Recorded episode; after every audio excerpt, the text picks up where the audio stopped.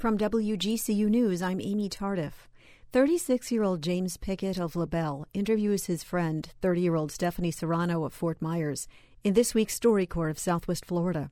They share their faith in God, their friendship, and their experiences with cerebral palsy. Your family moved from Puerto Rico when you were young.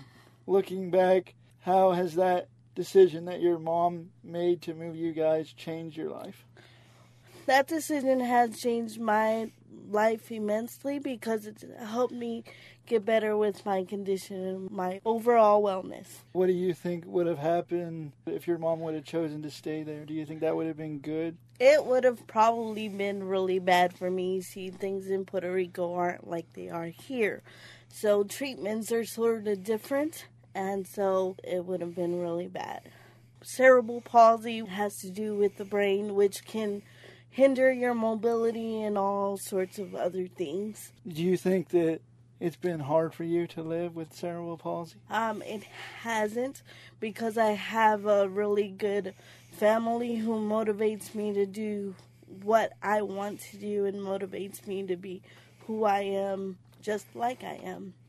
And so acceptance for me has been fairly easy. I've had my hard times though, like everybody, but I learned to get through them with my family and friends and church that supports me. You and I both have the same disability.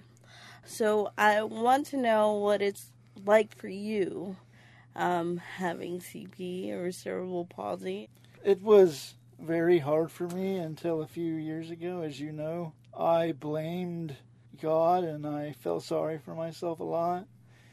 And I tried to use humor to overcome those things.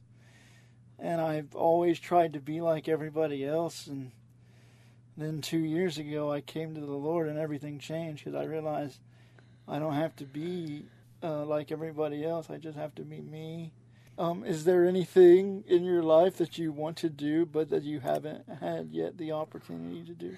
Yes, I want to get my GED. I graduated with a special diploma, uh, which is special education, not because I was supposed to, but because I was kind of told way too late that I wasn't supposed to be in those classes. I want to get my GED and hopefully become either an interpreter or a social worker to kind of help people. What is it about um, social work that you believe uh, will help people?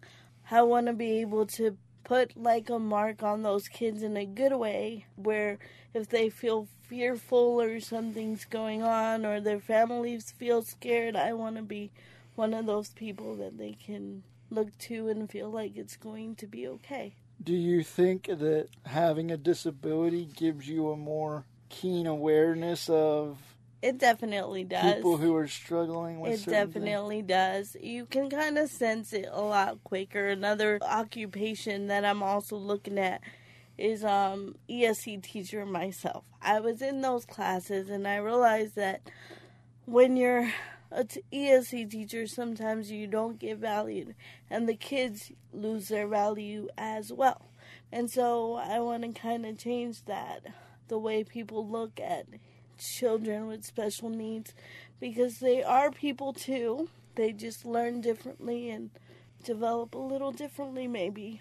Yeah, I've always uh, had a little bit of difficulty dealing with social workers because I didn't understand how someone who could walk and do all these things could possibly understand what what it is to be in a chair or to walk on crutches. So so I think that more people who are having disabilities in in a field like that would be helpful. I have a very close relationship with your mother as well. You want to tell me about what she means to you?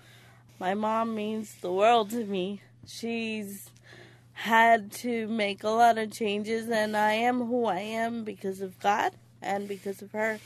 If if it wasn't for her, I wouldn't be as bold as I am and I wouldn't be who I am my mom as well made a lot of sacrifices for me, as you know. Not only am I disabled, but my twin brother was, also disabled.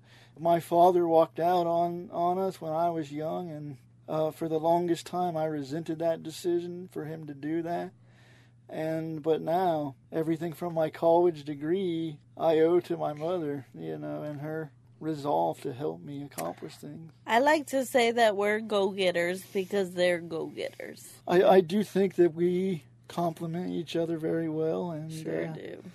we have a certain understanding of each other that not very many people have because we've been through a lot of the same things. So And I hope that something we said can motivate someone out there to keep pushing forward, keep doing what they do, and always smile. This interview with Stephanie Serrano and James Pickett was recorded at StoryCorps of Fort Myers, a national initiative to record and collect stories of everyday people.